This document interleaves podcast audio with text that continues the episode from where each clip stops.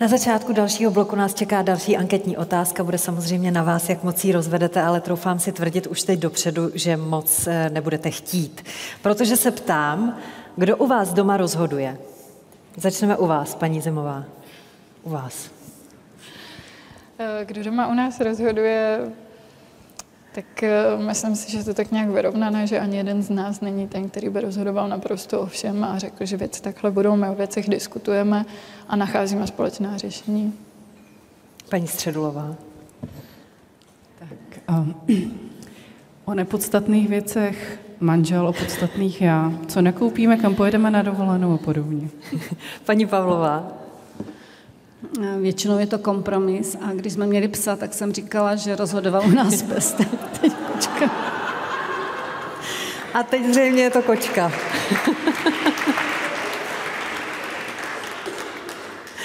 Pane Nerudo. My se zpravidla snažíme najít, je také škaredé slovo, konsenzus, protože zejména když o něco jde, tak moje žena je kozoroch, já jsem bík. Dovedete si představit, když jsme oba přesvědčení o tom, jak to má být, jak to dopadá. Nicméně nakonec ho většinou ten konsenzus najdeme. A řekl bych, že v poslední době, jak je Dana na cestách, tak rozhoduju rozhodně já. Doma, co se děje? V tom prázdném bytě. Ne, on je plný, my to máme děti a psa. Mimochodem teda já doufám, že pes nahrad může, protože ten by nám to neodpustil.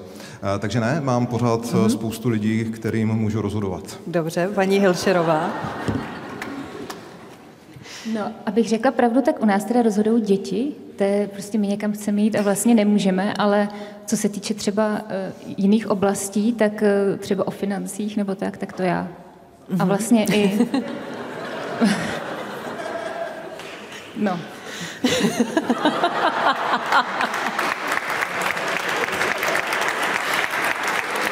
Už teď se těším na odpověď paní Fischerové.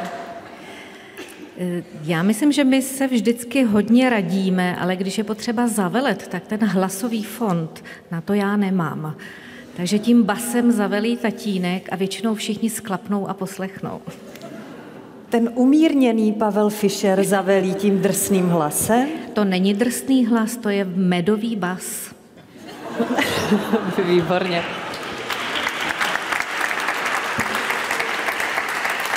No, já bych si dovolila nechat reagovat naše kandidáty na hrad, eh, zejména pana Hilšera a u pana Středuly mě taky velmi zajímá, co si o tom myslí.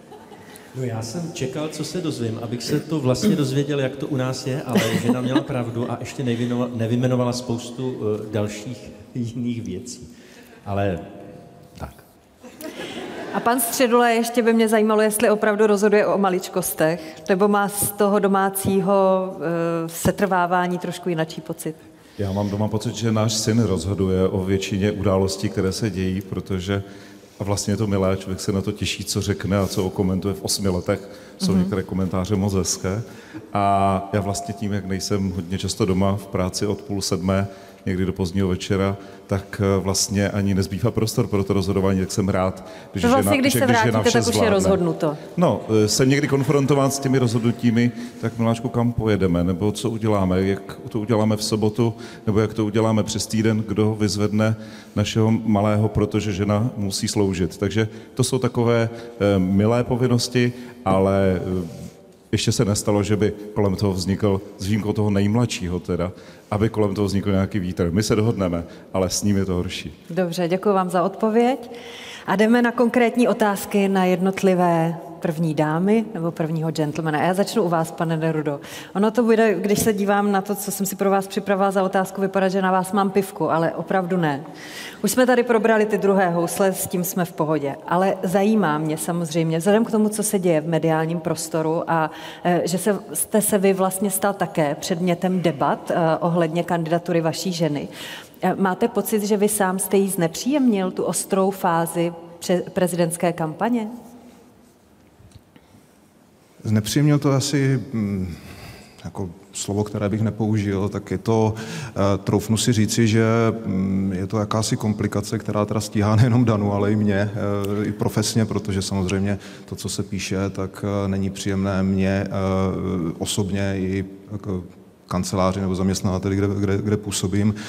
Na druhou stranu, tak Dana si mě vzala s tím, jaký jsem, co dělám, je to i naopak, takže myslím si, že s tím jsme šli a upřímně řečeno, byť ne asi v té intenzitě, která přišla a řekněme v hloubce argumentů a dezinterpretací a manipulací, tak ale čekali jsme, že prostě část eh, jakoby těch útoků půjde eh, přeze mě, takže jsme s tím byli nějakým způsobem srozumění. No. Hmm. Já narážím na to, jenom pro kontext dodávám eh, na vaši dosavadní pracovní kariéru, která je předmětem těch největších debat vzhledem k obavám o střed zájmu. Jste společníkem největší tuzemské advokátní kanceláři Havela Partners, která inkasuje mimo jiné i peníze ze státního rozpočtu za některé státní zakázky. Jste vy v tuhle tu chvíli, vzhledem k tomu, co se psalo v médiích, ochoten se této práce vzdát? Nebo nebo ne?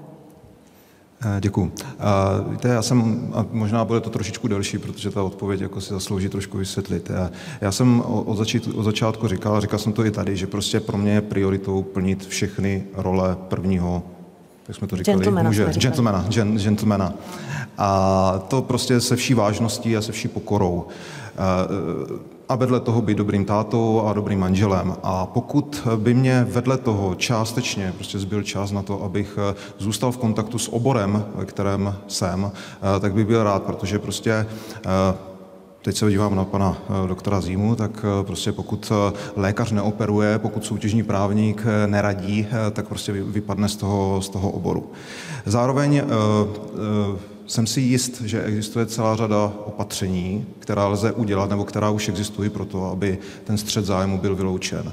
Například o většině rozhodnutí, která má prezident, tak spolu rozhoduje nějaká jiná demokraticky zvolená instituce, ať je to vláda nebo, nebo senát. To samo o sobě eh, minimalizuje nebezpečí eh, rizika eh, střetu zájmu. Vedle toho já bych byl první a trval bych na tom, pokud bych dál působil v kanceláři, že kancelář se nebude ucházet o žádné právní zakázky zadávané eh, kanceláři prezidenta republiky a všemi příspěvkovými organizacemi, které eh, kancelář eh, prezidenta republiky zřizuje a u kterých by teoreticky mohl existovat.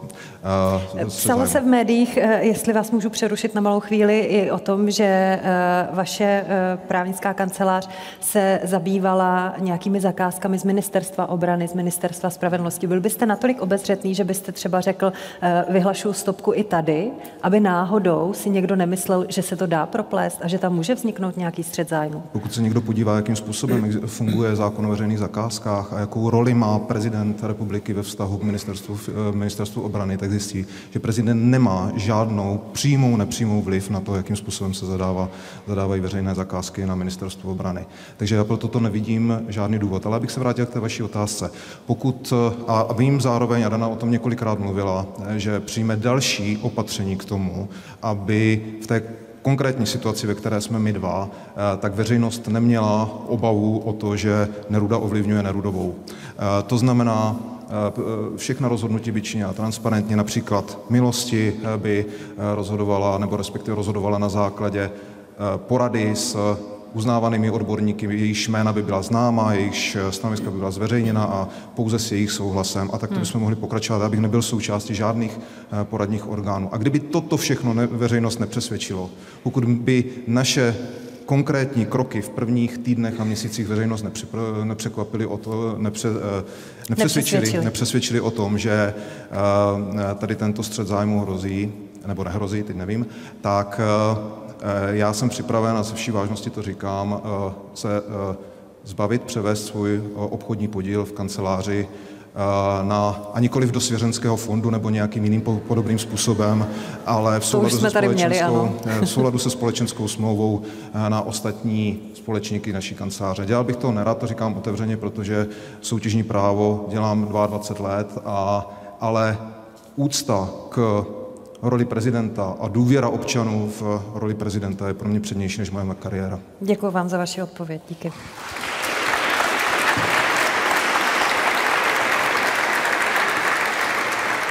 Jdeme za paní Hilšerovou. Doufám, že tady nemám žádnou citaci z médií, abyste mě zase nekonfrontovala s tím, kde jsem to vzala, ale opravdu jsem eh, čerpala eh, z veřejně dostupných zdrojů, eh, většinou internetových serverů. Vy se nějak ale netajíte tím, že byste, a už jsme se o tom konec konců bavili, že byste v případě vašeho zvolení nebo zvolení vašeho muže prezidentem chtěla pokračovat ve své práci. Pracujete jako lékařka ve Všeobecné fakultní nemocnici v Praze. Během pandemie covidu jste jezdila i se záchrannou službou a pomáhala jste v nemocnici. Proč jste se rozhodla právě takto? Proč je pro vás práce natolik důležitá? A nemyslím to zle. No, protože mi dává smysl a naplňuje mě, a takže bych ráda si ji nechala.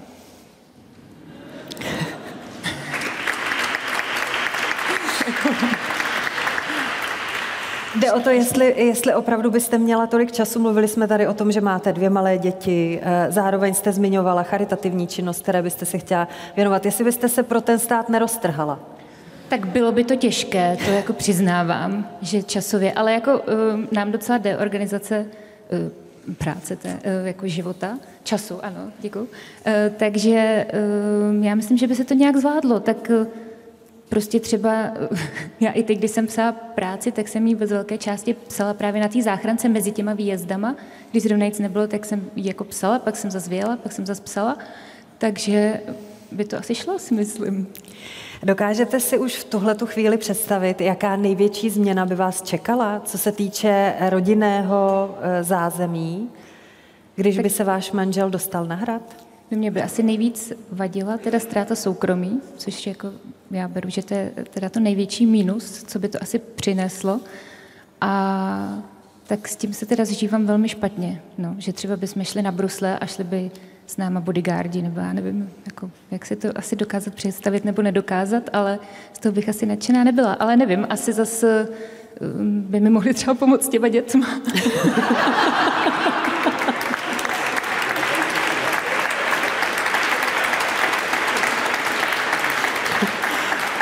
I takhle se to dá pojmout, ano. Paní Pavlová, eh, kdybyste se stala první dámou vy, eh, nebo první chotí, ať zůstanu ve vaší terminologii, eh, zůstala byste dál... Manželkou prezidenta. Manželkou v prezidenta, pardon, já si to furt nemůžu zapamatovat, takže to je vlastně správně. Kdybyste se stala manželkou prezidenta, zůstala byste v komunální politice? Eh, no, to bych musela asi si rozmyslet, ale to je přesně ta eh, otázka z toho druhu, co by kdyby. Tak většinou eh, řeším věci, až když situace nastane. Tak zase zeptejte se mě, až to nastane. No. Co s váma teda? Že další otázka je taky jako velmi hypotetická, no. Já vím, všechny jsou. No, no, myslíte si, ne, že kdybyste... Já si myslím, že by se to dalo vyřešit, určitě by se to dalo vyřešit. To... Že byste byla i nadále nadstranickou uh, manželkou prezidenta, kdybyste zůstala v komunální politice? Um, já myslím, že bychom si to tam na obci pořešili. by přijel prezident, srovnal by je tam do letě a bylo by jasno.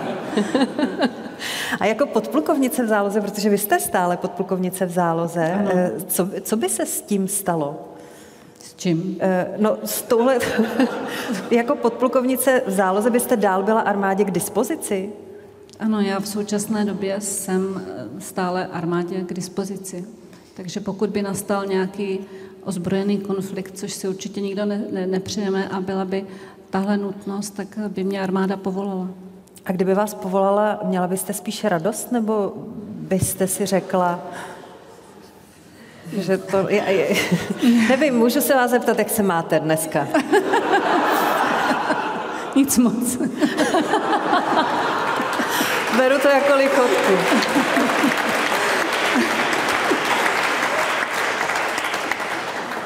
Ale my jsme v hypotetické situaci, protože ano. nikdo z vás ještě prezidentem ani první dámou, případně manželkou prezidenta není. To znamená, že my musíme no, spekulovat. Určitě, ale já právě mám ráda ty otázky potom, když už ta situace nastane, tak je úžasné se ptát. Tak, ale, ale dobře, tak eh, teď jsme tady proto, abychom si na tyto hypotetické otázky odpovídali. Eh, pokud by tato situace nastala, tak já samozřejmě eh, musím, bych nastoupila a mám vojenskou knížku a mm, v Ústí nad Labem by mi přesně řekli, na jakou funkci a kam jsem zařazena. Uh-huh. A kočku vám dneska hlídá kdo? Chudinka je zavřená, ale, ale tady, tady, tady k tomu tématu, jako my jsme, jste se zeptala ráda, nerada. Víte co, my té, tu službu té vlasti, té zemi už dáváme několik let a pro nás je to prostě přirozené. A takže bychom vlastně byli, byli ti, kteří bychom bránili naše děti, naše vnoučata. Takže je to ta, tak, tak, tak přirozené, že ani o tom nějak nepřemýšlím, prostě bych šla. Děkuji moc. Paní Středulová.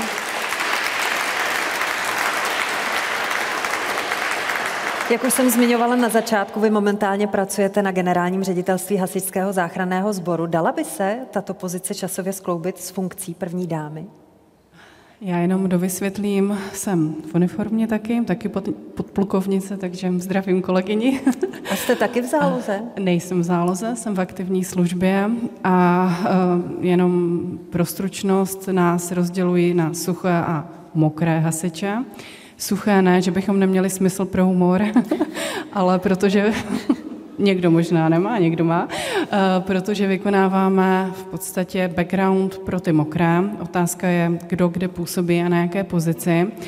A upřímně... Na Pardon, te... ti suší jsou suší, v kanceláři? A jsou v kanceláři, ale samozřejmě jako například ochrana obyvatelstva, podle toho, jaký je typ zásahu, mm-hmm. můžeme vypomáhat, ale nechodíme vyloženě hasit požár. Mm-hmm. Možná slovně právníci občas hasí požár, to nám nedobře, ale uh, jenom to je jako základní rozdělení, že jsou uniformovaní u nás rozdělení tímhletím způsobem.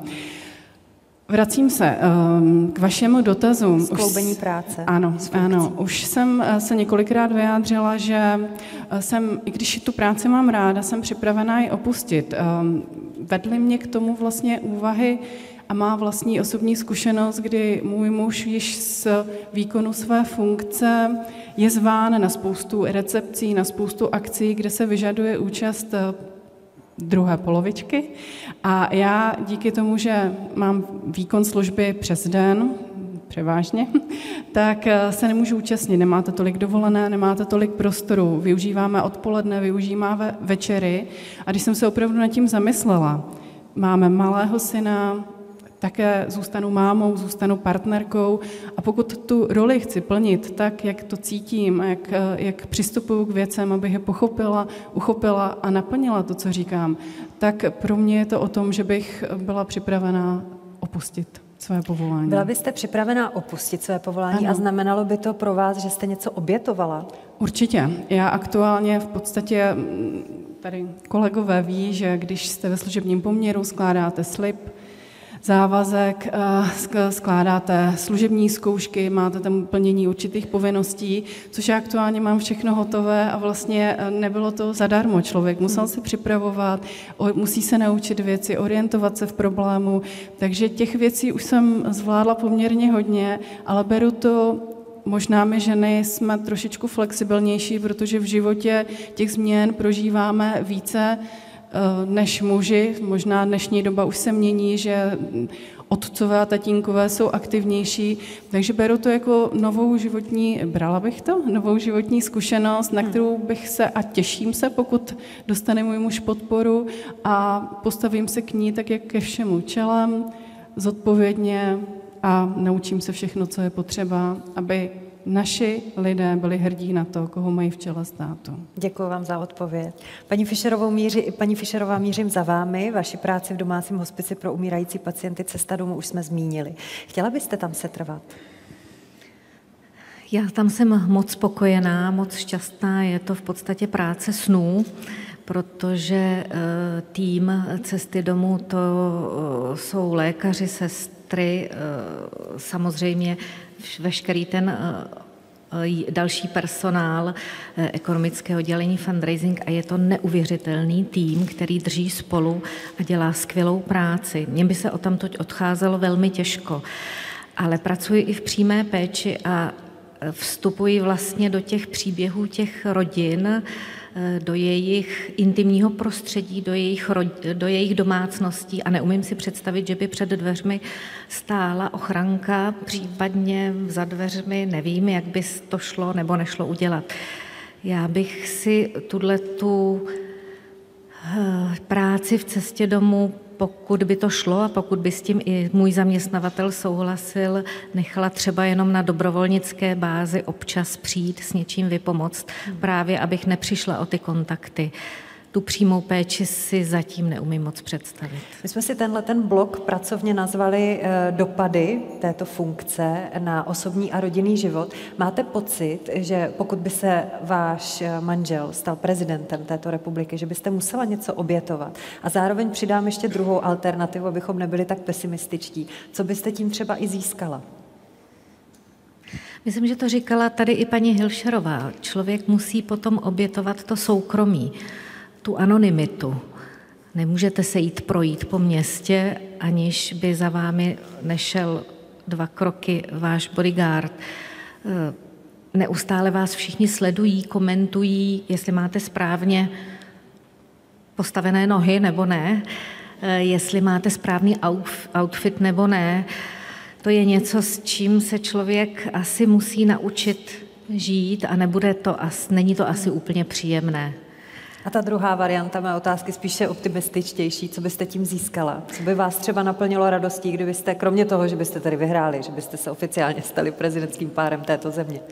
Že bychom měli možnost poznat spoustu zajímavých lidí. Že bychom poznali uh, mohli projíždět, projet celou republiku, že bychom mohli jet eh, do, v zahraničí, poznat spoustu zajímavých lidí. Eh, osobní příběhy lidí mě určitě zajímají. Děkuji vám za odpověď. Paní Zimová, jdeme k vám. Vy jste momentálně na rodičovské dovolené, ze které byste pravděpodobně kvůli úřadu první dámy neodešla, to je jasné. Pokud ano, můžete to říct, ale nejsem si jistá, že bych vám... Nevím, jestli jsem by s tím souhlasil, ale... Chtěla byste se poté vrátit do práce? Tak já částečně pracuji teď, spíše teda je to, dejme tomu, dobrovolnická báze.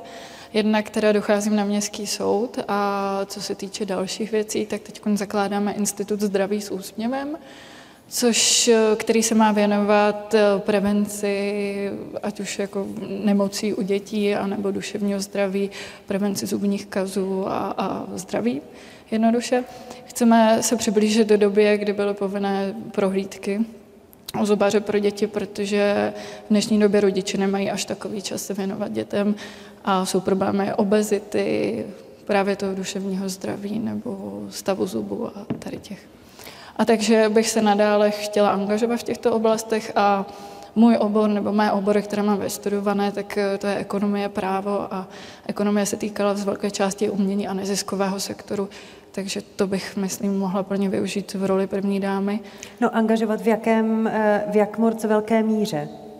Eh, angažovala se v mí... Pardon. Angažovala bych se v míře, která by byla co nejvíce možná, protože si myslím, že první dáma by měla využít své pozice a reprezentovat eh, všechny ženy a všechny občany České republiky, kterým je potřeba pomáhat. A pokud eh, váš manžel uspěje, na co vy se nejvíc těšíte? Co si myslíte, že by vám funkce první dámy mohla dát do života? Jak říkala paní Fischerová, tak eh, setkala bych se s mnoha zajímavými lidmi, navštívila bych mnoho zajímavých míst, mohla bych podporovat český průmysl, české tradiční výrobky, ať už je to sklo, porcelán nebo jiné na zahraničních cestách. Setkávala bych se s představiteli jiných států a byla bych ráda, abych mohla pomáhat České republice. A s jazykovou vybaveností jste na tom jak?